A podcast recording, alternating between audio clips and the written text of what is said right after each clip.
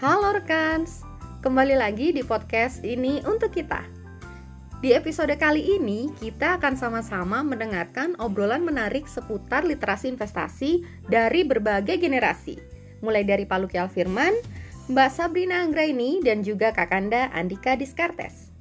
Tanpa berlama lagi, kita simak yuk rekan. Kau mendengarkan podcast ini untuk kita. What matters to you, matters to us. Halo Pak Luki, apa kabar Pak? Selamat pagi semua. Assalamualaikum warahmatullahi Pagi. wabarakatuh. Salam sehat semua. Waalaikumsalam. Sehat-sehat ya Pak? Insya Allah sehat semua ya. Sehat juga, amin. Semoga yang lagi kurang enak badan juga bisa segera sehat ya. Dan pastinya ngobrol-ngobrol bareng kita di sini. Nah, selanjutnya eh, kita ke narasumber yang berikutnya dulu. Kita sapa juga pembicara kita yang kedua. Ini adalah seorang financial consultant and investor, yaitu Mas Andika Diskartes. Halo Kak Kanda nih kalau nyebutnya. Hai Kak Kanda, apa kabar? Halo, selamat pagi Mbak Eksis, Pak Luki, dan Bapak Ibu sekalian. Sehat-sehat Kak Kanda? Ya, sehat-sehat. Sehat. Terlihat dari rambutnya kelihatannya masih fresh nih habis mandi nih Kak Kanda. nih. Oke, ini sudah dua narsum Kak Kanda ini mewakili dari financial consultantnya. Jadi kita nanti bakal ngobrol-ngobrol lebih detail lagi case-case yang dihadapi Kak Kanda di tengah eh, pandemi COVID-19 ini apa aja sih sebetulnya. Kemudian kita ke pembicara ketiga dulu ya. Ini yang cantik di antara dua narasumber lainnya. Udah cantik, pintar, pokoknya brain, beauty, behavior ya. Langsung aja kita sapa yang merupakan seorang co-founder dari Natuno Lab dan MIT student serta LPDP awardee juga yaitu Mbak Sabrina Anggraini. Hai Mbak Brina. Wah senang sekali aku ada temannya di antara Pak Luki dan Kak Kanda Jadi pas ya kita ini berimbang dua cewek dan dua cowok Mbak Brina apa kabar Mbak Brina? Pagi Mbak Eksis, kabar baik. Selamat pagi Pak Luki, Kak Kanda, dan teman-teman semuanya yang udah ikutan acara pagi ini. Keren banget, semuanya udah standby dan siap berbagi informasi yang menarik dari pengalamannya dan semuanya pasti bermanfaat. Nah, eh, kita sudah hadir di sini ya bersama dengan figur-figur hebat yang selalu semangat untuk memperkuat literasi keuangan dan investasi Indonesia. Pastinya kita ketahui bersama ya bagaimana literasi keuangan dan investasi ini semakin digiatkan oleh pemerintah dan banyak pihak di Indonesia, termasuk kita juga.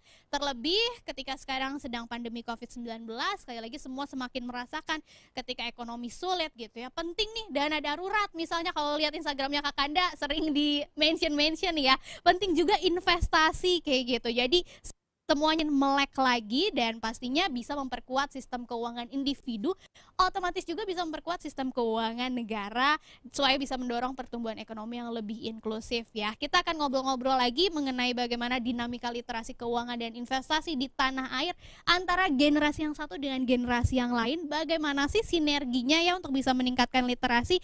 Kita lihat dulu eh kita ngobrol dulu bareng Pak Luki nih karena Pak Luki eh, perwakilan dari pemerintah ya ini kita ke Pak Luki terlebih dahulu Pak Luki kita kan harus tahu juga ya sebagai eh, generasi muda gitu ya seperti apa sih kondisinya dari keuangan di tanah air ini dan bagaimana sih sebetulnya pemerintah bisa meningkatkan literasi keuangan di tanah air Pak Luki. Oke, terima kasih Mbak Eksis. Jadi mungkin kita sampaikan, coba kita lihat observasi dulu apa yang terjadi eh, perkembangan yang terjadi di masyarakat saat ini. Kalau kita lihat Indonesia saat ini kan ekonominya terus berkembang, terus tumbuh. Eh, sebelum pandemi itu kita tumbuh rata-rata di kisaran 5 sampai 6 persen per tahunnya. Indonesia itu saat ini sudah dikategorikan sebagai middle income country. Pendapat masyarakat, pendapatan masyarakat terus meningkat. Eh, kemiskinan juga bisa hasil diturunkan. Eh, kelas menengah terus meningkat. Jadi artinya di sini kaitannya dengan investasi, kebutuhan akan investasi pun dilihat juga terjadi peningkatan yang cukup tajam. Artinya demand jadi peningkatan demand atas investasi. Nah, kalau kita beralih ke sisi supply-nya, instrumen investasi yang tersedia pun makin beragam, makin canggih, makin sophisticated. Kalau dulu instrumen investasi mungkin hanya dalam bentuk properti, emas, atau mungkin bentuk deposito. Sekarang berbagai produk pasar modal, ada obligasi, bahkan yang terbaru itu ada kripto misalnya. Itu kan berbagai instrumen, instrumen investasi yang tersedia. Nah, jangan lupa juga ini dengan IT, information technology, technology atau termasuk communication itu berkembang sangat pesatnya itu memfasilitasi, membantu memfasilitasi bagaimana kita berinvestasi. Itu jadi faktor kunci juga di sini. Nah, terlihat di sini kalau kita perkembangannya ini uh, terlihat bahwa investasi itu jadi menjadi semakin mudah. Tapi di lain sisi tadi selalu disampaikan kita untuk selalu berhati-hati. Jadi kalau kita contoh konkretnya misalnya kalau ingat zaman dulu itu kita naik mobil, naik motor itu uh, persnelingnya itu masih manual. Wah, jadi kita kan lebih susah nih, lebih hati-hati. Begitu kita sekarang diberikan kemudahan dengan otomatis, uh, jadi jauh lebih mudah kita mengendarai mobil atau motor, ada kecenderungan si pengendara ini atau supir ini jadi malah lebih kurang hati-hati, ya kan? Nah demikian juga nih dengan investasi ini, dengan berbagai kemudahan tersebut, ya kan termasuk juga didukung oleh IT tadi, Nah, tapi juga itu jangan mengurangi justru kehati-hatian tersebut. Nah, di sinilah dibutuhkan peran pemerintah, peran otoritas. Kami di pemerintah, ada Kementerian Keuangan, otoritas sektor keuangan, tadi ada BI, ada OJK, dan LPS, itu perannya menjadi sangat penting. Nah, apa sih yang kami lakukan di sini? Pertama, ya membuat peraturan, rule of the game-nya harus di harus dibuat dan ditegakkan. Ya kan? Kalau enggak nanti uh, baik investor maupun investinya uh, atau yang uh, ininya harus diatur sedemikian rupa supaya uh, semuanya diatur dengan jelas. Karena bisnis investasi adalah bisnis kepercayaan. Nah, di sini diperlukan juga perlindungan konsumen. Nah, itu jadi fungsi yang kedua. Jadi setelah membuat peraturan, kita juga harus membuat perlindungan konsumen, terutama di sini investor, termasuk juga investor pemula misalnya. Nah, jadi di sini yang berikutnya lagi adalah fungsi pengawasan menjadi begitu pentingnya. Nah ini harus diawasi benar-benar nih siapa saja nih yang menyerahkan uh, instrumen investasi, bagaimana bentuknya, uh, kredibilitasnya dan sebagainya. Nah terakhir jangan lupa juga tadi kita juga harus selalu memberikan edukasi, sosialisasi dan literasi. Inilah contoh konkretnya program kita hari ini adalah bagaimana kita melakukan edukasi literasi, dan yang sifatnya inklusi keuangan bagi masyarakat. Ini program sinergi dari empat institusi tadi, dari Kementerian Keuangan, BI, OJK, dan LPS. Insya Allah ini bisa memberikan manfaat kepada masyarakat. Ya, keren banget Pak Luki. Jadi ternyata pemerintah udah melakukan berbagai cara ya untuk meningkatkan literasi keuangan dan investasi di tanah air, termasuk juga melalui acara Like It ini dan sudah dikasih kemudahan banyak banget. Tadi juga Ibu Menkyu sudah sampaikan udah dikasih bisa online gitu ya beli SBR dan segala macamnya kemudian dari segi nominalnya juga diperkaya sehingga bisa uh, memungkinkan untuk milenial membelinya kayak gitu. Semoga juga ini bisa ditanggapi positif nih oleh uh, penonton like it yang sekarang. Kita ke Kakanda sekarang Kakanda kalau tadi kan itu menurut pandangan Pak Luki. Kalau menurut Kakanda sendiri gimana sih sebetulnya dinamika literasi keuangan dan investasi di Indonesia? Oke, terima kasih Mbak Eksis untuk kesempatannya. Kalau saya lihat sendiri ya dari kebetulan karena saya sebagai financial consultant, jadi kalau melihat bagaimana karakter teman-teman investor di Indonesia, entah itu yang sudah lama ataupun yang baru masuk, bisa dibilang sangat sangat terdiversifikasi ya. Jadi beragam sekali orang-orang yang sudah melek investasi. Kalau kita melihat dari sisi kota besar, sebenarnya literasi keuangan, inklusi keuangan itu sudah sangat bagus. Tetapi masalahnya adalah kalau di Indonesia itu kan luas sekali. Jadi bisa dibilang uh, berbeda nih, berbeda antara kota yang sifatnya sudah maju dengan yang belum gitu. Kemudian kalau dibilang tadi eh, soal generasi, jadi memang untuk lintas generasi sendiri itu juga terbagi-bagi nih. Kalau generasi yang senior kan kebetulan untuk instrumen investasinya mungkin belum seberagam sekarang. Di mana kalau generasi muda sudah banyak sekali instrumen investasi yang seperti tadi Pak Luki bilang ada cryptocurrency yang ternyata baru mulai muncul sekarang, terus uh, fintech, peer-to-peer lending dan macam-macam di dalamnya gitu. Nah, saya juga sepakat bahwa edukasi keuangan dan investasi itu jadi fondasi yang penting ya, fondasi penting di masa sekarang di mana kalau terkait dengan kita mau beli apa, instrumen investasi mana yang mau diambil, tanpa memiliki pengetahuan maupun fondasi keuangan yang bagus, itu akan sangat berbahaya. Jadi bagi saya acara ini sih uh, bagus sekali ya, terutama untuk menjebatani entah itu generasi mana pun atau di daerah mana pun sebelum kita masuk ke dalam instrumen investasi. Kita kenal dulu nih uh, risk rewardnya itu seperti apa. Baru setelah itu kita baru bisa membeli atau mengkoleksi instrumen investasi yang diperlukan. Toh sekarang juga sudah banyak kayak financial educator gitu kan. Jadi publik juga sebenarnya sudah bisa memilih nih financial educator mana yang sesuai dengan karakter mereka masing-masing. Begitu sih termasuk juga milik Kakanda ya sebagai financial educator nih. Pasti ada juga nih banyak yang follow Oh Insakanda isinya edukasi-edukasi semua. Keren-keren dengan cara yang bagus juga. Dan tadi baru satu pertanyaan aja Kakanda udah ngasih banyak tips buat kita ternyata.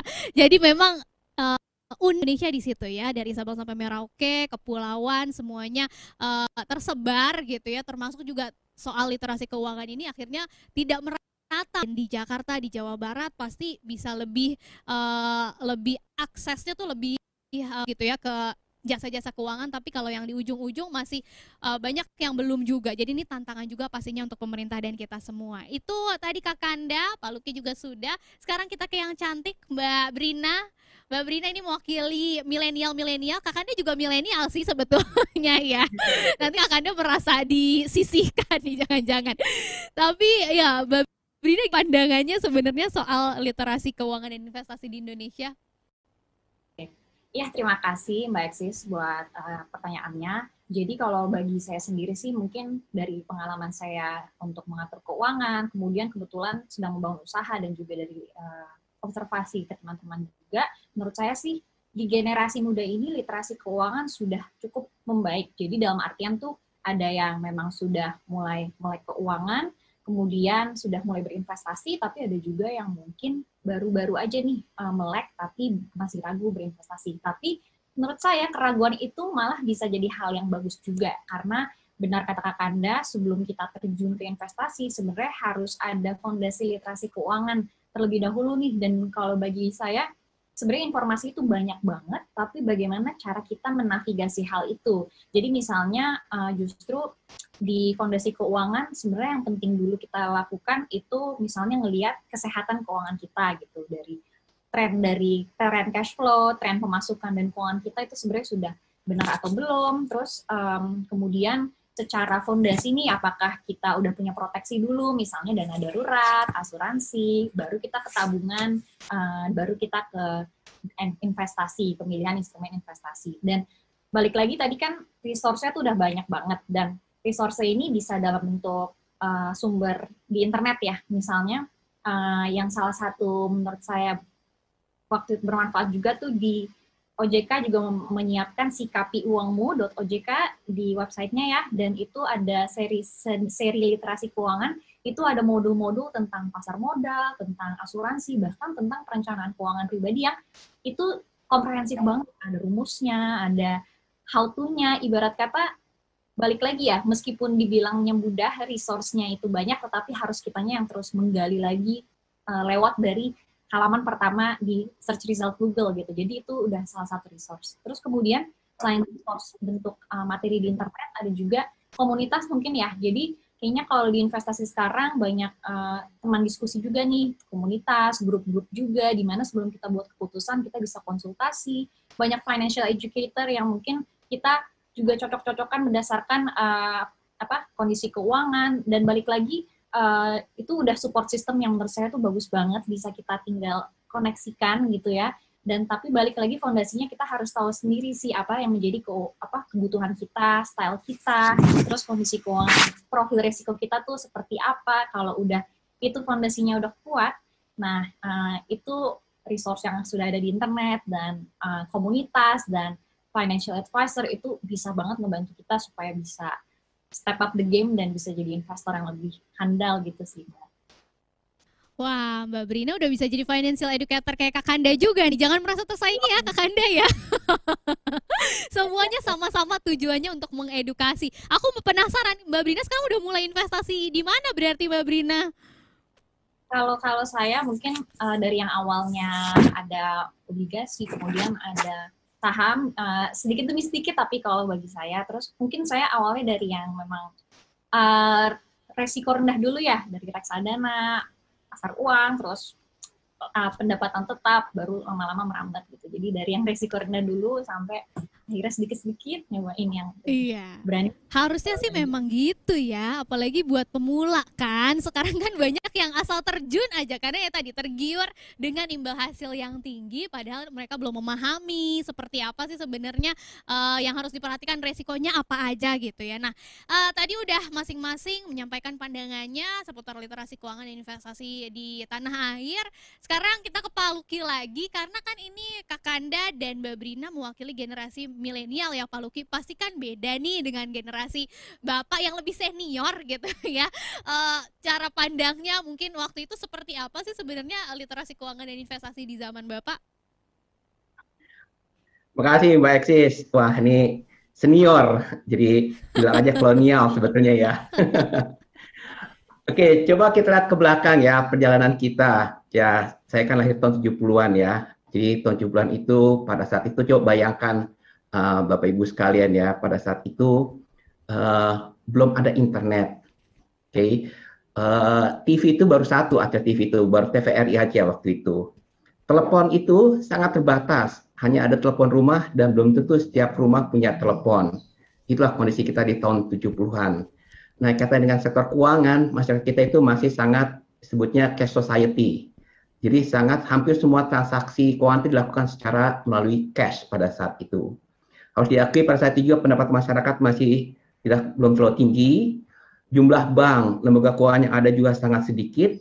Nah jadi memang orientasi saat itu adalah kita dulu uh, generasi muda anak-anak pelajar itu yang ditanamkan kepada kita adalah bagaimana kita harus mulai menabung. Wah kata-katanya menabung tuh. Ya menabungnya itu pun sangat tradisional. Kita mungkin uh, generasi sekarang masih udah masih tahu nggak apa yang disebut celengan jadi celengan itu di tanah liat masih, berbentuk masih, ayam gitu ya. nah itu kita menabung tuh di sana. Nah, udah mulai sedikit canggih, diluncurkanlah produk namanya Tabanas, tabungan pembangunan nasional. Kita menabung, ya, menabung di Tabanas tersebut bukan di bank, itu di kantor pos. Oke, okay? itulah zaman dulu. Pada intinya, uh, in short itu adalah produk keuangan pada saat itu uh, termasuk informasi keuangan itu masih sangat-sangat terbatas dan mungkin juga hanya akhirnya mendapatkan itu hanyalah golongan yang terbatas juga, kalangan terbatas juga, dalam hal ini mungkin orang kaya pada saat itu. Kemudian ke tahun 80-an, pemerintah saya itu melakukan terobosan, mungkin ada yang pernah mendengar namanya Pakto 88. Pada intinya adalah kebijakan untuk memudahkan pendirian bank. Nah, dalam waktu singkat, kemudian berdirilah berbagai uh, banyak sekali bank-bank. Nah, orang, masyarakat kemudian sudah mulai bertransaksi melalui lewat bank tersebut. Memang mungkin masih dalam tahap awal sekedar menyimpan, mengambil uang di bank. Nah, lagi kalau saat itu, waktu saat pertama-tama kali itu, antrian itu sangat panjang. Kalau saya ke bank itu butuh satu dua jam hanya untuk dilayani oleh teller, untuk tadi menabung, menyimpan uang atau mengambil uang. Tentu saja ini saya dalam konteks uh, untuk masyarakat individu ya, bukan perusahaan. Kok perusahaan mungkin sudah memakai uh, jasa perbankan sejak lama. Bagaimana dengan 90-an? Nah, ada inovasi baru waktu itu. Ada namanya ATM. Wah, ada ATM itu sangat membantu. Jadi nggak perlu lagi tadi antri di uh, bank itu lama-lama satu jam dua jam itu lumayan udah bisa ngambil uang di ATM. Dan lagi fungsi ATM itu masih sangat terbatas saat itu. Nah, mulai tahun itu juga kalau dilihat juga mulai booming namanya kartu kredit. Wah, keren banget nih punya kredit card waktu itu, ya kan? Ini sudah mulai ada beralih nih, ya kan? Yang tadi cash society sudah mulai ada uh, peningkatan lah. Nah, kemudian juga memberikan juga pas 90 itu, kita pasar modal kita sudah mulai berkembang. Kita menerbitkan undang pasar modal itu tahun 95. Jadi di, dulu macam BEC, kemudian kita memberikan BES untuk Bursa Efek Surabaya, Nanti later on kan itu digabung ya. Sebelumnya sudah ada, tapi saat itu dengan adanya undang-undang pasar modal itu, itu mulai ada booming. Jadi mulai tersedia tadi jenis investasi pasar modal, termasuk juga turunannya nanti reksadana dan sebagainya.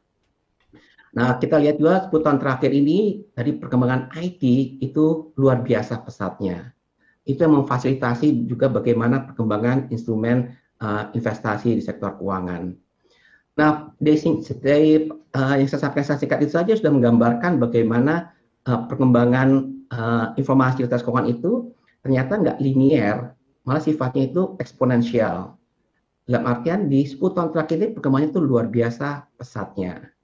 Nah, ada fenomena, fenomena menarik yaitu adanya shifting dari yang disebut namanya saving oriented society menjadi investment oriented society jadi bedanya itu mungkin ini uh, hanya definisi umum saja. Menabung itu atau saving itu kita pada intinya mencoba menyisihkan uang. Orientasinya itu masih lebih ke jangka pendek, termasuk juga untuk penyediaan dana darurat. Itu mungkin definisi dari uh, menabung atau saving tadi. Sementara investasi itu kita mencoba mengembangkan uang investasi yang kita miliki itu untuk mendapatkan hasil keuntungan yang lebih besar di masa mendatang. Nah ini juga seiring tadi sampaikan, ini sudah ada shifting nih, bahwa orang juga sekarang masyarakat sudah mulai melihat pentingnya investasi bukan hanya sekedar menabung. Nah itu yang perlu kita dorong, uh, uh, baik kami di pemerintah, di otoritas, uh, bagaimana untuk mendorong investasi untuk masyarakat untuk terus berinvestasi, terutama generasi muda. Iya, jadi udah panjang ya perjalanannya Pak Luki karena sebagai mewakili generasi yang paling senior tadi dijelaskan dari ketahuan jadinya lahirnya tahun berapa nih Pak Luki ya. Tapi pengalamannya udah banyak banget dari mulai menabung gitu kan. Dulu kita uh, ada ada agunya Bang Bingung yuk kita nabung gitu kan. Sampai akhirnya dikenalin ada ATM sekarang Kan kita biasa gitu ya tapi waktu itu ternyata jadi satu hal yang uh, luar biasa perkembangannya pesat terus habis itu sampai investasi dari Bursa Efek Jakarta waktu itu namanya masih. Jadi itu pengalamannya Pak Luki, keren banget dan sampai sekarang udah bisa, udah pesat banget lah ya dalam 10 tahun terakhir ini. Kalau ke Mbak Brina gimana Mbak Brina? Pengalaman Mbak Brina mendapat literasi keuangan di jam Brina ya zaman kita ya, Kakanda ya. Satu angkatan kita sih Iya. Baik, Mbak. Kalau dari saya ketika kecil itu mungkin sederhana banget sih sama uh, prinsipnya itu yang diajarin dua. Yang pertama nabung. Jadi menabung dengan sederhana tadi disimpan. Uh, yang kedua itu jangan boros dalam artian keluar pengeluarannya jangan lebih dari apa yang kita punya lah. Jadi balik lagi antara dua itu.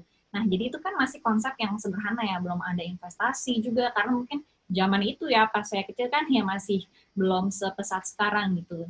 Tapi mungkin justru saya benar-benar uh, learning curve benar-benar belajar mengenai investasi dan keuangan ketika saya bekerja kali ya. Jadi uh, ketika saya pertama kali bekerja, saya uh, bisa dibilang belajar learn it the hard way gitu karena mungkin uh, yang namanya literasi keuangan mungkin waktu itu saya kuliahnya di jurusan IT ya kan tidak ada mata kuliah khusus. Uh, kalau kita nggak proaktif, kita tuh sebenarnya nggak bisa uh, punya pembelajaran literasi keuangan. Makanya kita harus proaktif dan untungnya sekarang resource sudah banyak. Cuma zaman itu memang nggak banyak mengedukasi uh, secara konkret lah. Dan di pekerjaan pertama sempat awal-awal beberapa bulan itu yang nggak menyisikan banyak gitu dari apa yang didapatkan dan dengan kemudahan teknologi tadi kan jadi bumerang ya kita udah bisa ada e-commerce itu jadi uh, mudah buat beli-beli. Jadi sampai-sampai akhirnya uh, turning point-nya ketika waktu itu saya memang planning pengen nih jadi pengusaha gitu. Tapi kan nggak bisa ujuk-ujuk desain terus kita langsung bangun ya. Sementara juga waktu itu saya harus uh, ya berdiri sendiri gitu. Nggak bisa nggak bisa tiba-tiba uh, sudah ada pemasukan yang tetap, terus kemudian ada resiko untuk gagal lalu nggak ada pendapatan itu nggak bisa ada resiko seperti itu. Jadi waktu itu belajarnya, oh ternyata memang pertama saya harus melakukan financial check up dulu nih, lihat kesehatan keuangan saya dari pemasukan sama pengeluaran udah benar belum sih dan ternyata ketika udah kita kompilasi nih misalnya kartu kita terus uh, cash kita gitu itu baru kelihatan trennya selama ini boros gimana terus uh, ini sebenarnya sehat atau tidak gitu nah yang kedua itu sebelum resign waktu itu bisa dibilang pas mau pursue full time entrepreneurship harus mempersiapkan yang namanya dana darurat dulu ya. Jadi ya sebelum tadi investasi proteksi dulu. Jadi kalau masih single ya mungkin kira-kira minimal enam kali dari pendapatan per bulan kan. Jadi uh, nah waktu itu sempat mikirnya ini kalau di saving dari awal saya bekerja ini harusnya bisa lebih cepat kan saya. Jadi itu baru nyesel ya biasanya dia. Iya, jadi kesalahan yang mungkin saya pengen teman-teman juga belajar gitu. Di mana uh, kita siapkan dana darurat, nah baru dari situ saya menyiapkan yang namanya tujuan keuangan ya jangka pendek 1 sampai 3 tahun ke depan, jangka panjang, terus uh, jangka panjang 3 sampai 5 sampai yang benar-benar jangka panjang di atas 5 tahun itu harus dilakukan terlebih dahulu baru kalau udah kebentuk uh, dana darurat terus udah kebentuk tabungan, uh, terus kesehatan uang lebih diatur, akhirnya baru bisa berani gitu. Jadi um, itu sih yang saya pelajarin justru ketika udah uh, di dunia kerja beranjak ada rasa kepepet. Jadi mungkin saran saya teman-teman jangan menunggu kepepet untuk belajar literasi keuangan. Dan mungkin juga salah satu beginners uh, kesalahan yang umum yang terjadi pada beginner waktu itu adalah mungkin ada rasa FOMO ya untuk ikutan tren, mencoba saham. Oh, itu paham fundamentalnya apa ya kan mbak? Gitu. Jadi waktu itu misalnya kalau dapat untung seneng. Tapi kan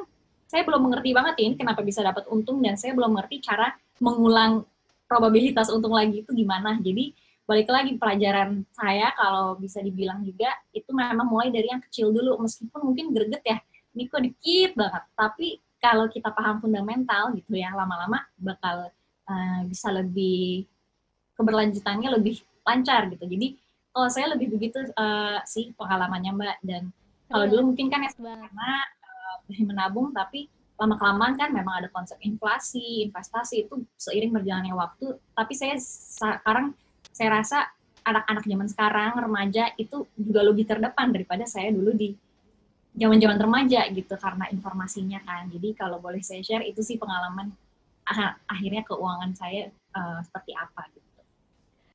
Jadi sebenarnya kalau waktu masih bawa ya sama didikan orang tua di zamannya Pak Luki seorang senior masih nabung tapi lama kelamaan ada satu titik yang bikin Mbak sadar wah penting nih investasi. Dan tadi yang banget pasti nih dengan yang uh, milenial milenial lagi like gimana jatuh bangunnya gimana rianya ketika lagi uh, untung lagi cuan gitu kemudian sedihnya berkelipat begitu lagi rugi apalagi sanjlok banget gitu kita bisa belajar. Tadi kan Pak Luki nyebutin tantangan terbesarnya di era ini uh, adalah aksesnya yang susah kemudian juga sumasinya mungkin masih sedikit itu uh, sebanyak sekarang anak-anak muda banget ya sumber pendapatannya bisa free pegawai tetap dan yang lainnya nah kalau di Babrina sendiri di tani milenial apa sih tantangan terbesar besarnya? Kalau mungkin uh, menurut saya tantangannya adalah menavigasi aliran informasi itu ya. Jadi gimana melihat uh, bagaimana ini uh, benar-benar valid atau tidak sih itu kan benar-benar harus dalam ya risetnya ini yang menyelenggarakan lembaga hukumnya sudah kuat atau belum terus uh, testimoninya tuh juga seperti apa. Jadi tantangannya tuh seperti itu. Dan kalau bagi saya di awal-awal karena saya juga bukan uh, anak dari jurusan keuangan, itu sangat membantu ketika reach out ke teman yang lebih jago gitu. Jadi mungkin makanya zaman sekarang nih udah banyak teman-teman yang financial advisor, financial consultant, di mana kita bisa gali-gali info. Uh, selain itu juga cari referensi. Jadi mau nggak mau ya kalau ini sebuah PR yang nggak cuma kita iseng-iseng baca, tapi beneran kita alokasiin waktu gitu. Terus Nah, yang kedua itu uh, balik lagi kayaknya yang paling penting itu gimana kita nggak sesuaikan dengan kecocokan masing-masing juga sih gitu. Jadi secara profil resiko uh, apakah Jadi awalnya mungkin saya pas mau awal investasi karena waktu itu masih navigasi juga belum ngerti nih profil resiko saya sebenarnya seperti apa sih. Apakah saya tipe yang nggak bisa tidur kalau ternyata ada rugi, uh, itu kan berarti lebih ke konservatif dan itu ngaruh ke yeah. instrumen investasi yang harus saya pilih kan, harus yang lebih uh, aman dan stabil.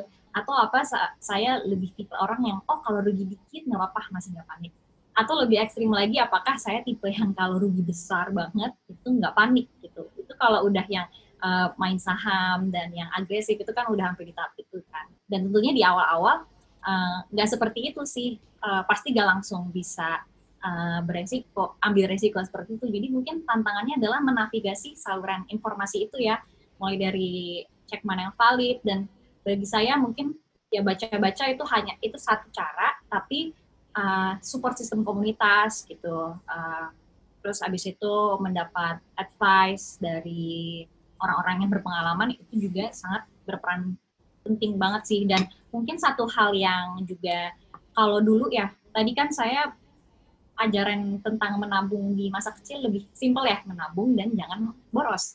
Nah tapi mungkin yang ternyata ter, tersirat gak secara langsung tuh investasi lebih ke bentuk skill ya. Nah, jadi ketika dulu uh, pas kecil lebih ke ayo alokasiin waktu dan energi untuk misalnya ikut ekstrakurikuler gitu.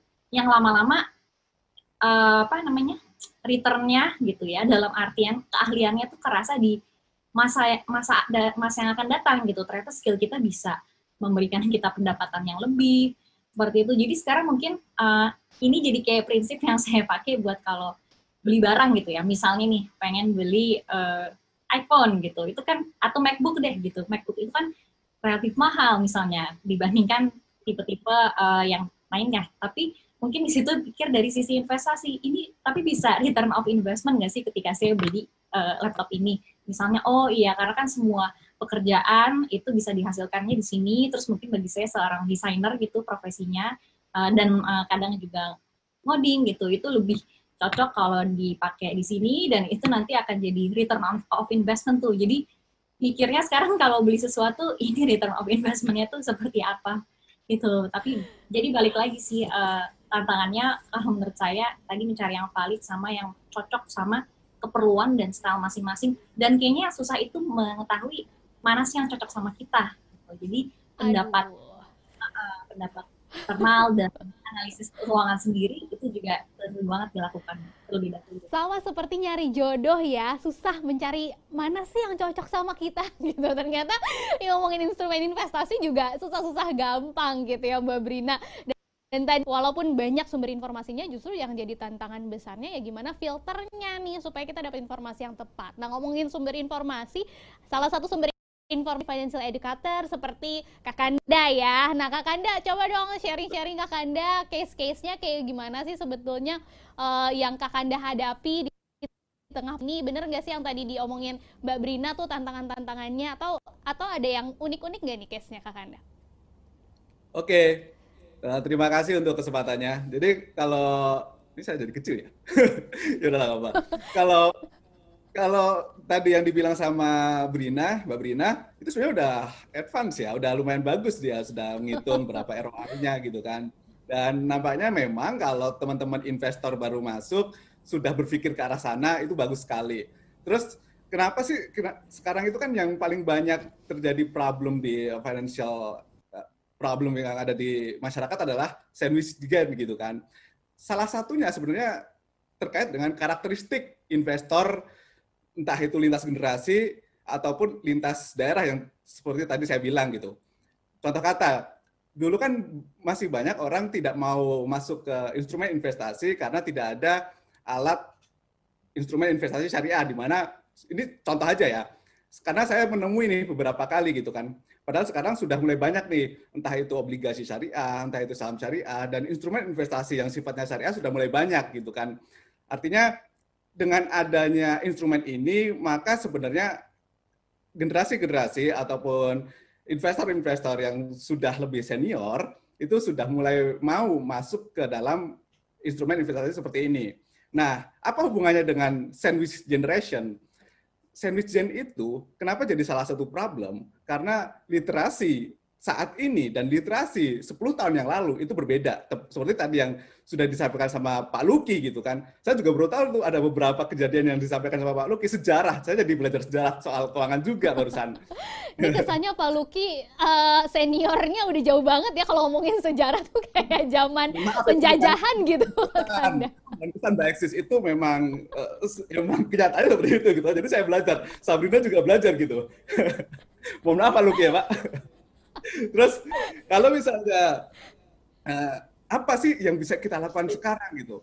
Saya merasa dengan teknologi yang ada sekarang, instrumen yang ada sekarang, dan bagaimana edukator sudah mulai banyak sekali di tiga tahun terakhir, kita bisa lihat berapa banyak sih investor yang ada di pasar modal sekarang, yang ada di obligasi pemerintah sekarang itu naik berkali lipat gitu loh. Udah udah tembus jutaan orang.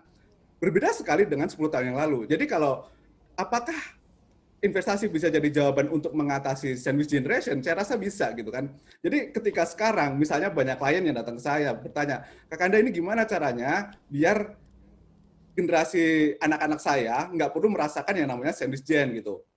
Nah, ini adalah momen yang tepat untuk memutus memutus bagaimana sandwich gen ini bisa selesai di generasi kita. Karena kalau kita lihat Sandwichen itu bukan barang baru, itu udah ada sejak 20 tahun yang lalu itu udah ada. 1990 itu udah ada, eranya baby boomers di awal dari situ, ya kan? Dan berlangsung berlangsung sampai sekarang. Nah, dengan adanya kondisi ini, personal finance yang lebih bagus di era sekarang, maka itu akan jadi jawaban. Tetapi ingat bahwa yang namanya investasi, ya teman-teman semua, perhatikan, yang utama bukan investasi dalam bentuk produk atau uang, tetapi yang utama adalah investasi dalam bentuk knowledge, pengetahuan, pemahaman. Kenapa? Karena dalam mindset kita sudah salah dalam membicarakan soal investasi, maka apa pun produk investasi kamu tidak akan menghasilkan hal yang optimal gitu. Contoh tadi yang Brina bilang tentang investasinya sudah gede sekali jadi, tapi nggak tahu nih gimana cara berkali lipat gitu kan secara konsisten. Nah, yang kita pelajari secara mindset adalah gimana biar investasi kita konsisten. Kecil-kecil dikit, nggak masalah. Yang penting tiap bulan ada, setiap tahun ada, terkompon secara bertahun-tahun. Nah, konteks investasi yang betul sebenarnya seperti itu. Ya kan? Kalau mindset kita udah salah, ini yang jadi masalah. Nah, untuk generasi sandwich sendiri, teman-teman semua, jangan merasa putus asa, jangan merasa down gitu. Karena banyak sekali yang merasa down, aduh gue nggak paham sama sekali soal instrumen investasi nih. Takut sekarang harus ngurus orang tua sekarang harus ngurus anak. Nah jangan takut seperti itu karena sebenarnya jawabannya itu ada kok gitu. Gitu mbak Akses untuk sementara ini.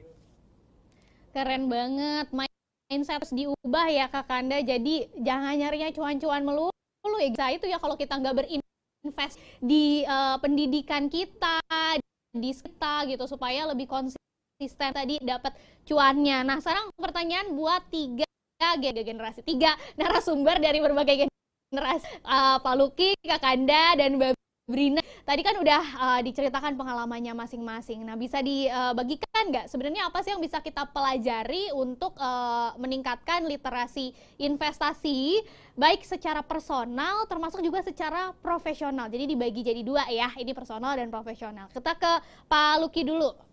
Silakan Pak Luki. Terima kasih. Oke, saya jadi langsung saja nih uh, to the point. Coba kita dari tanyanya Mbak Eksis tadi kan, saya coba memberikan semacam tips and trick lah kepada investor, malah khususnya calon investor. Nah, saat ini kan begitu banyak jenis instrumen investasi yang tersedia. Ya, kita bicara tentang mulai dari properti misalnya, emas, saham, obligasi, deposito di bank, masuk yang baru itu kripto misalnya.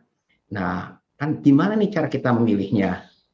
Nah, yang harus dikenali adalah masing-masing instrumen tersebut pasti punya feature, punya karakteristik yang harus kita kenali, harus kita dalami. Selalu ada pros and cons-nya lah, ada positif negatifnya. Baru kemudian kita mengambil keputusan dan itu pun nanti disesuaikan dengan preferensi Tadi Mbak Sabina bagus sekali ya contohnya ya memberikan ini risk averse dia apa risk taker misalnya ya kan itu contoh preferensi makanya resepnya itu kalau saya biasanya yang ini saya sampaikan juga nih ke anak buah saya, ke anak saya. Investasi itu resepnya saya bilangnya pakainya 2R dan 2L. 2R itu adalah gimana pun ya kita berinvestasi, kita kita mau mencari return. Ya kan, mencari keuntungan, imbal hasil. Ya itu sangat wajar. Itulah memang tujuan berinvestasi. Jadi R yang pertama itu kita return. Tapi jangan lupa, kita juga harus memperhatikan apa yang disebut R yang kedua, yaitu risk atau resiko. Karena investasi itu selalu berkaitan dengan adanya risiko. Ada risiko yang besar, ada risiko yang kecil. Malah kan ada uh, di pasar modal itu atau di sektor keuangan itu karena dibilang high risk, high gain, high gain, high risk misalnya. Ya kan? Tapi itu yang harus kita cari, harus kita kenali bahwa instrumen investasi tersebut ada returnnya, ada risknya.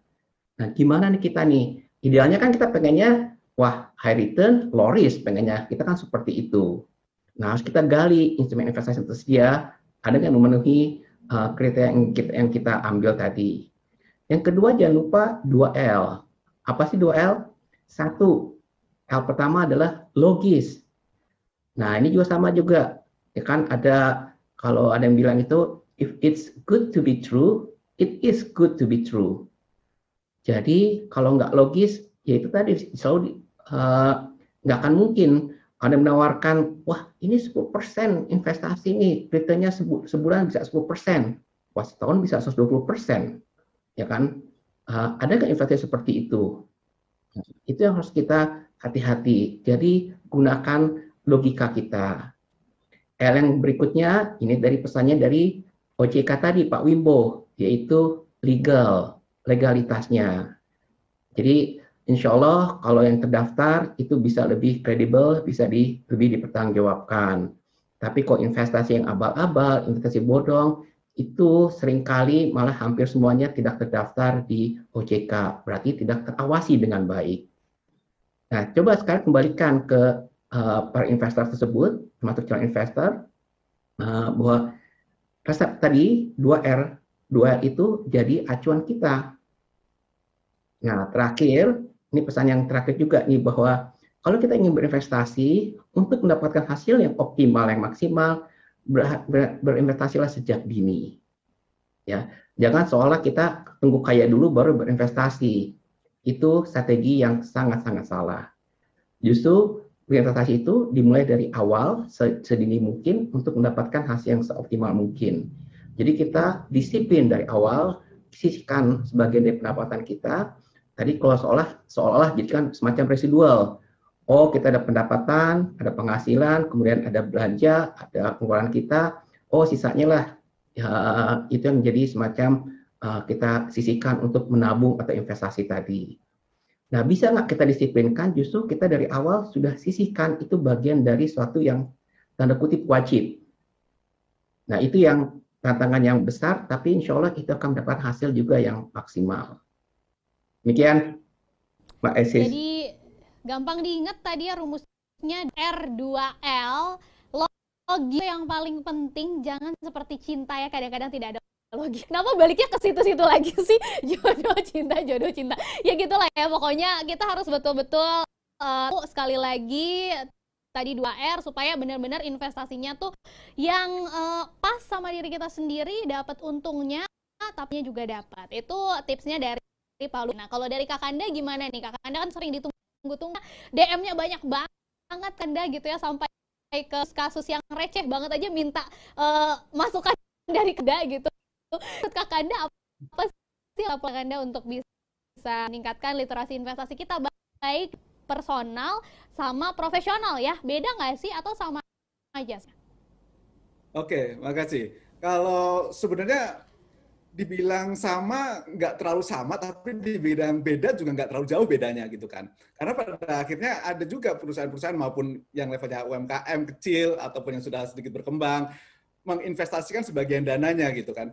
Tapi kalau saya bilang dalam konteks investasi setuju dengan yang dibilang sama uh, Pak Luki tadi bahwa kita ngomong risk rewardnya juga nih. Seberapa besar sih reward yang kita harapkan dan seberapa besar sih risiko yang siap kita tanggung itu perlu diingat gitu jadi kita nggak hanya boleh berpikir tentang profitnya saja tetapi kita harus siap dengan risiko yang akan kita tanggung dari setiap produk investasi gitu.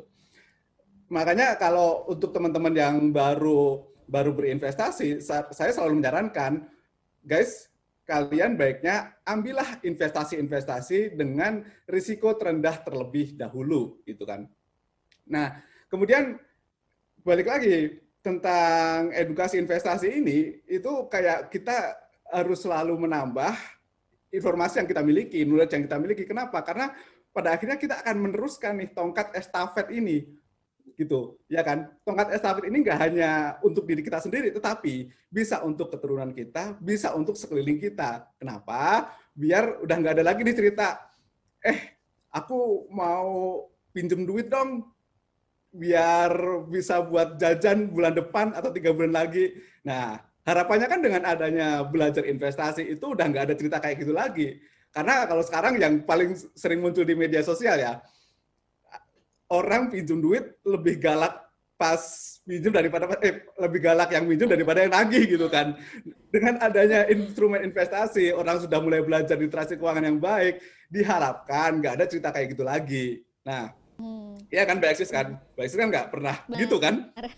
Kok kayaknya Joko ini kakanda.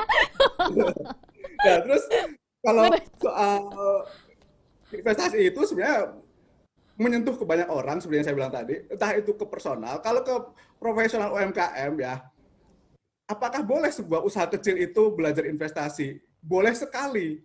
Kebetulan saya ada satu UMKM kecil nih, usaha kecil-kecilan gitu, di mana cash-nya juga saya mintakan ke manajemen udahlah mulai sisihkan juga sebagian ini, masukkan ke instrumen investasi. Tapi karena kita dalam UMKM kecil, ya udah nggak apa-apa, nggak usah yang terlalu high risk karena nggak ter, nggak terlalu dimonitor gitu kan. Jadi yang stabil, stagnan, ngasih kupon kecil-kecilan cukup, itu udah nggak masalah sih. Gitu sih Mbak Eksis.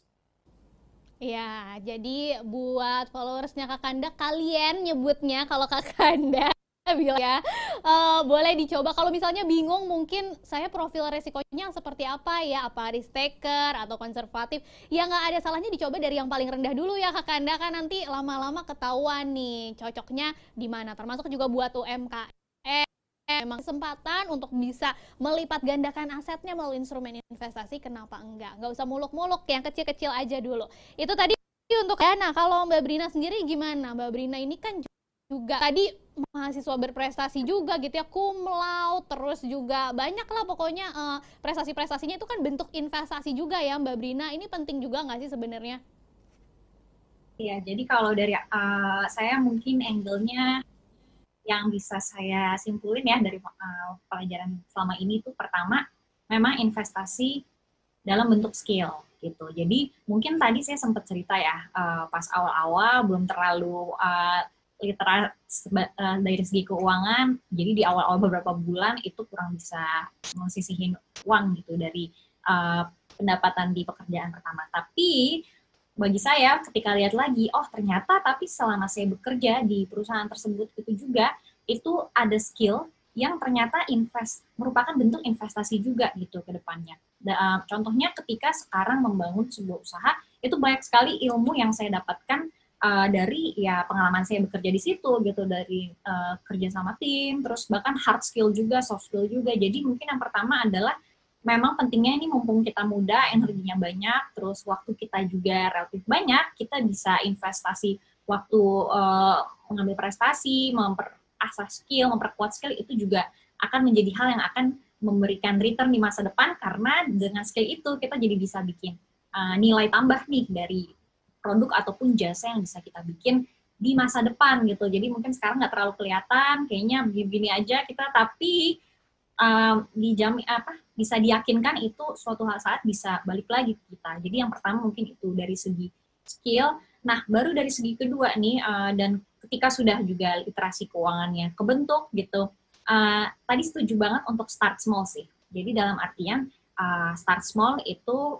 dari mindset investasi itu sebenarnya kita pengennya tuh membuat sistem gitu. Jadi maksudnya sistem tuh apa? Sistem itu gimana caranya uang itu bisa bekerja untuk kita. Jadi kita nggak uh, harus bekerja, kita nggak harus lagi spend time, tapi ketika kita berhenti bekerja uang itu nggak nggak menghasilkan lagi nah itu sebenarnya yang pengen kita kejar kan lewat investasi kita membuat sistem ya uh, supaya kita nggak harus terus-terusan kerja dan kalau kita nggak kerja nggak ada uang gitu nah gimana cara membuat sistem nah yang pertama kan memang melalui produk investasi ya gitu. Sebenarnya tujuan dari kita berinvestasi supaya uang itu bisa beranak sendiri gitu. Walaupun kita tidak aktif uh, melihat tapi tentu itu pasti makanya harus sedikit demi sedikit dulu start small dari yang resikonya kecil. Uh, saya setuju banget tadi.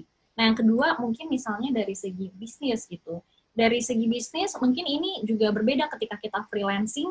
Itu kan kita uh, memang harus alokasi waktu ya untuk kita bisa membuat sesuatu. Tapi ketika bisnis sebenarnya kita membuat sistem sistem yang gimana lama-lama ketika kita membangun tim lama-lama ini bisa dilepas tanpa kita harus alokasi waktu kita 100% dan kita bisa alokasi waktu kita untuk mungkin membesarkan bisnisnya, mengembangkan bisnisnya. Jadi mungkin itu mindset investasi yang bagi saya uh, perlu ditanamkan sih untuk generasi muda, bukan untuk mendapatkan.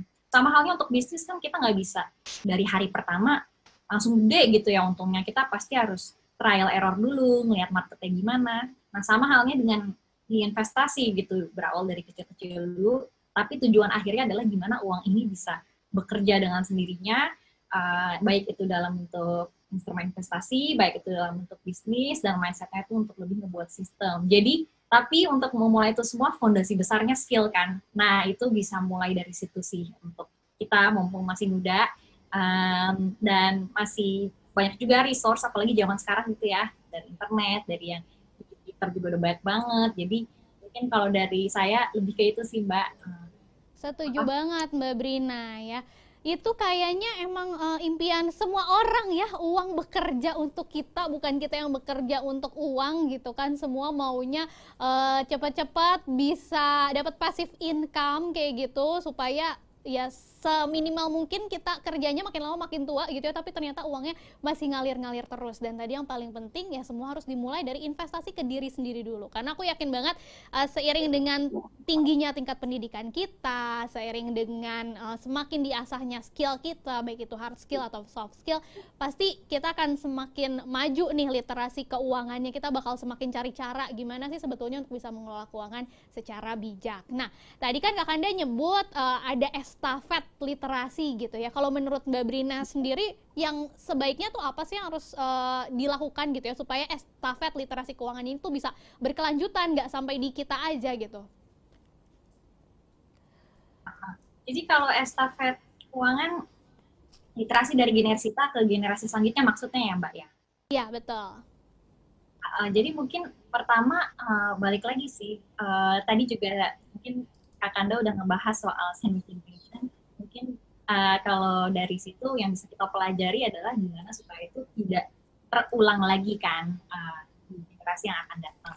Jadi kalau menurut saya balik lagi uh, kita refleksi dulu nih gimana supaya kita melakukan evaluasi keuangan, terus juga perencanaan uh, keuangan supaya gimana uh, nanti ketika kita semakin berumur gitu ya, keuangan kita tuh sudah bisa terkendala lebih uh, baiklah sehingga nggak nanti menjadi tambahan tanggungan untuk generasi yang selanjutnya. Jadi mungkin yang pertama itu uh, dari kita udah bisa apa namanya refleksikan diri dulu dulu kali ya supaya memang uh, itu terputus rantainya di kita gitu. Dan mungkin nah yang kedua balik lagi itu ya membangun sistem sedini mungkin gitu. Jadi mungkin saya pernah baca di buku Psychology of Money itu jadi uh, pernah ngebahas kan mungkin salah satu investor yang terkenal itu kan Warren Buffett ya. Tapi yang mungkin yang sering dibahas dari uh, buku atau media adalah kan bagaimana kemampuan investasinya tuh luar biasa ya. Tapi mungkin salah satu hal yang sebenarnya jarang dibahas adalah sebenarnya salah satu kelebihannya karena beliau memulai dari usia yang muda banget. Kalau nggak salah di buku itu 10 tahun gitu. Jadi itu konsep dari bola salju ya yang dimulai cepat lama-lama bisa kebangun. Jadi mungkin untuk melanjutkan estafet itu bisa mulai dari kan sedini mungkin ya. Dan mungkin juga kalau investasi kelihatannya tuh kita harus punya uang yang banyak dulu ya. Tapi setelah dipelajari kalau yang resiko rendah yang mungkin kita memulai sempat mungkin justru kalau generasi muda nih keuntungannya bisa. Dari umur nih teman-teman bisa mulai cepat mungkin dari yang kecil dan lama-lama justru bisa jadi uh, bola salju ya. Lama-lama membesar dari jadi mulai secepat mungkin untuk membuat sistem itu baik itu dari segi investasi kalian atau baik dari segi skill dan juga usaha kalian gitu. Yang lama-lama pasti nggak dari tahun pertama dia langsung besar tapi lama-lama akan kalau kalian lancar kalian makin skill kalian juga makin cakap gitu ya uh, dalam mengelola bisnis itu bisa lama-lama membesar dan mudah-mudahan itu bisa menjadi pelajaran yang bisa dikasih generasi selanjutnya yang benar-benar kita memberi pelajaran berdasarkan contoh kenyataan kita ya gitu. Jadi itu bisa dipelajari lebih mudah tuh sama generasi selanjutnya. Iya, jadi yang bisa bikin atau bisa buat berkelanjutan ya kita sendiri gitu ya supaya kita bisa jadi contoh, jadi teladan buat generasi-generasi berikutnya. Itu menurut Mbak Brina. Kalau menurut Kakanda gimana? Setuju nggak Kakanda?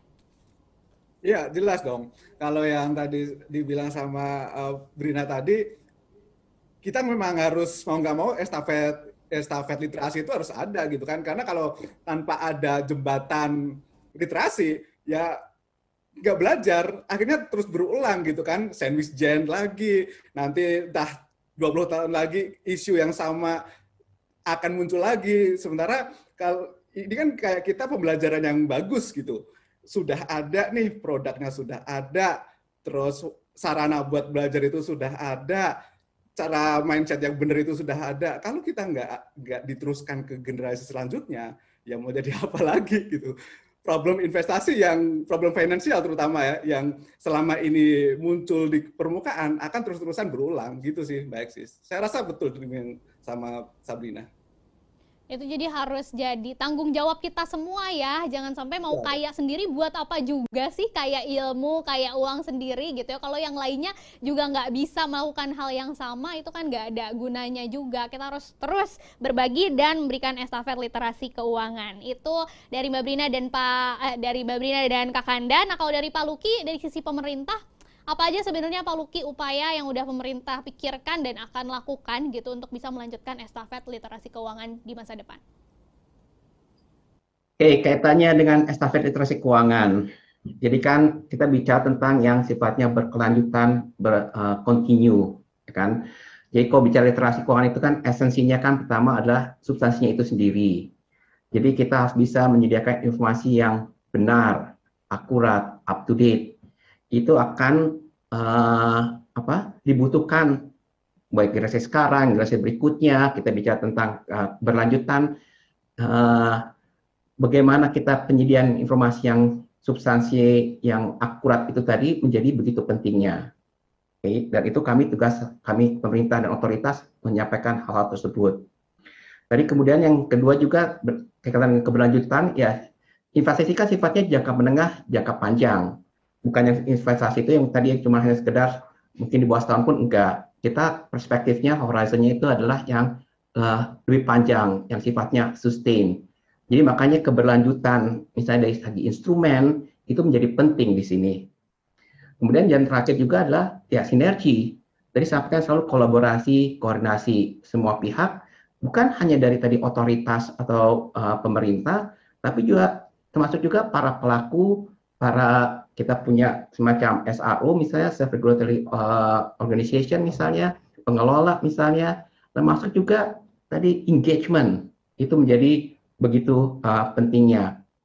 Nah kami tadi uh, saya akan menyampaikan aja satu contoh. Tadi Bu Menteri cerita tentang SBN retail kita khususnya SBN 010. Nah itu kami mencoba itu selalu contoh konkret bagaimana kita meluncurkan produk itu SBN Retail kita pertama itu namanya ORI. ORI 01 itu terbitnya tahun 2006. Nggak kerasa udah 15 tahun nih sekarang. Nah, bagaimana produk uh, produk itu tetap ada, tapi justru nggak bukan hanya sekedar ada, tapi juga ikut terus dikembangkan. Dikembangkan mengikuti perkembangan zaman tadi, termasuk kebutuhan dari para investor. Nah, kalau kita lihat SBN Retail, tadi kan saya sampaikan, kalau kita uh, ingin Nah, sekarang topik saya sebagai issuer, sebagai penerbit SBN Retail, ya kan?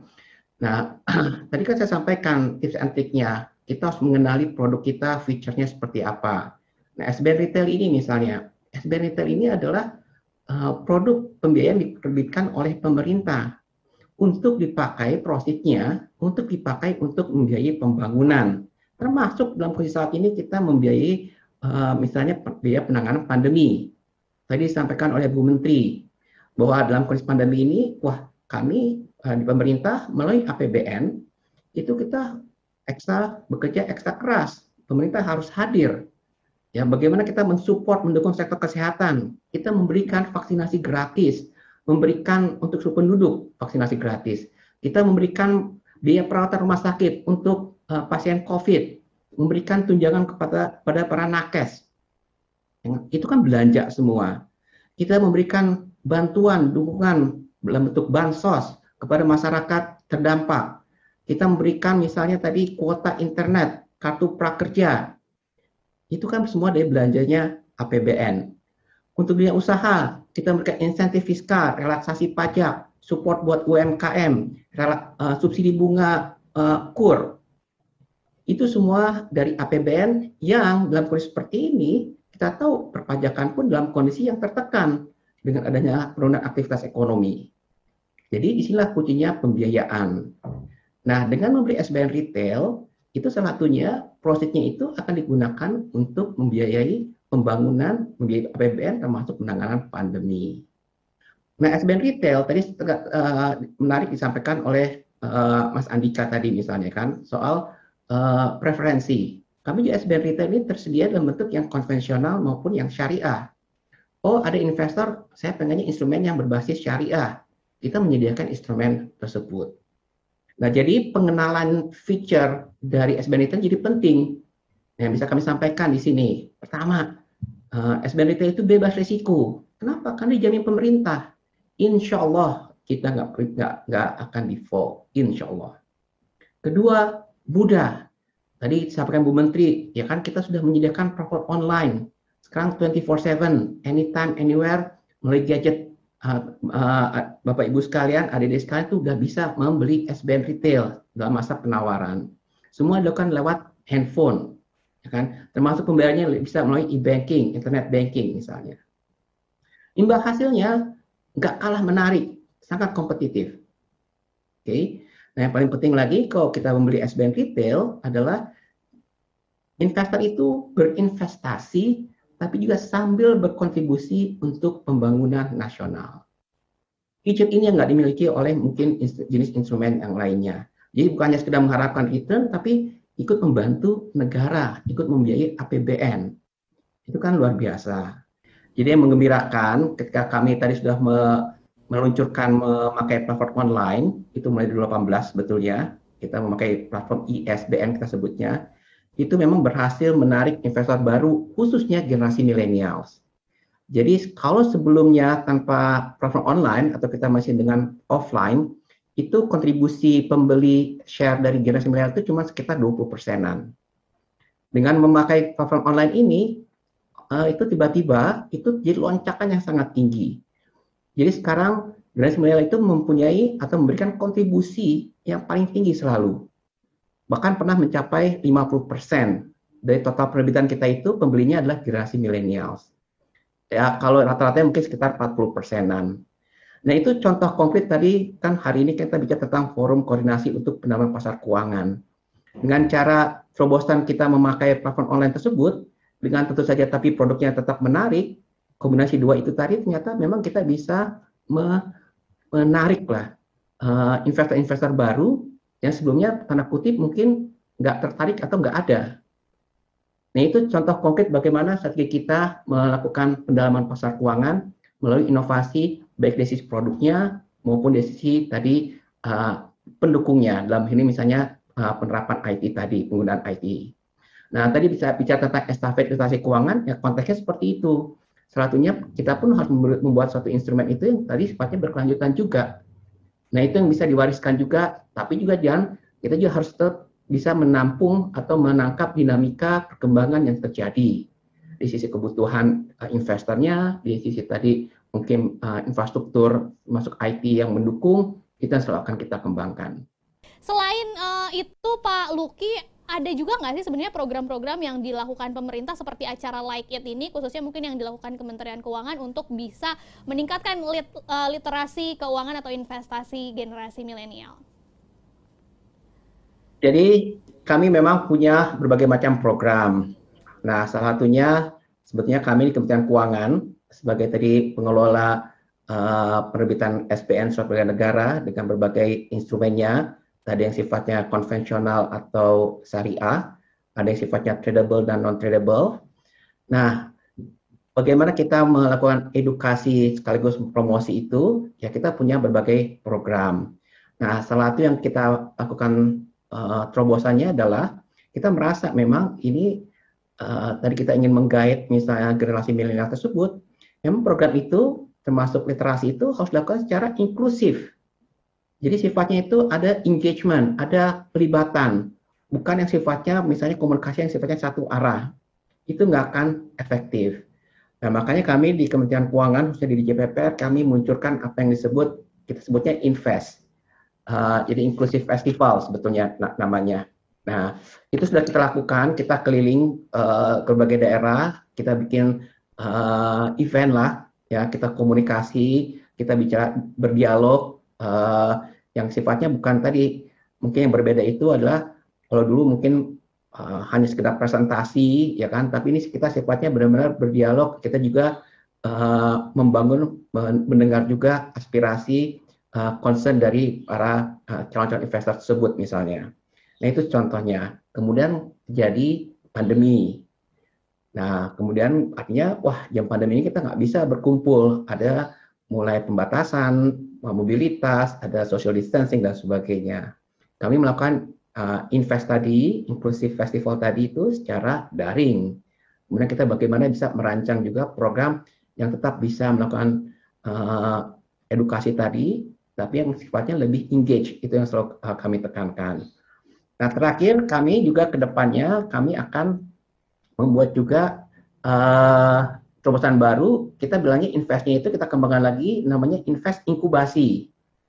Nah, invest inkubasi ini pada intinya uh, bukan hanya satu event, tapi kita mungkin lebih intens. Jadi mungkin feature dari proses uh, atau uh, program invest inkubasi ini akan tadi saya bilang akan lebih engage, akan lebih intensif. Jadi nanti ada beberapa calon yang akan kita mentoring kita lakukan edukasi dan pembelajaran, tapi tadi sifatnya dua arah. Jadi kita belajar bersama. Kita sediakan mentor, bagaimana nih pandangan dari generasi muda ini, ya kan terkait dengan big picture-nya, ekonomi, APBN, sampai dengan pembiayaan, sampai dengan instrumen investasi tersebut. Ini uh, apa yang pandangan mereka, apa perbaikan yang perlu dilakukan, apa uh, langkah-langkah strategi yang paling bagus itu yang coba kita bangun. Nah, outputnya kita akan suatu yang konkret dan tentu saja berkualitas. Nah, itu yang coba kita. Nah, yang paling penting lagi kita benar-benar uh, apa inklusivitasnya itu yang kita tonjolkan. Bagaimana kita uh, benar-benar secara bersama. Ini bukan istilahnya dari guru ke murid, tapi kita dalam satu tim bersama coba merancang strategi konkretnya mau seperti apa itu mungkin satu yang coba di, akan kita bangun di program Invest Inkubasi. Nah, itu tadi adalah obrolan yang insightful seputar literasi investasi lintas generasi. Dengarkan juga obrolan-obrolan menarik lainnya di podcast ini untuk kita berikutnya. See ya!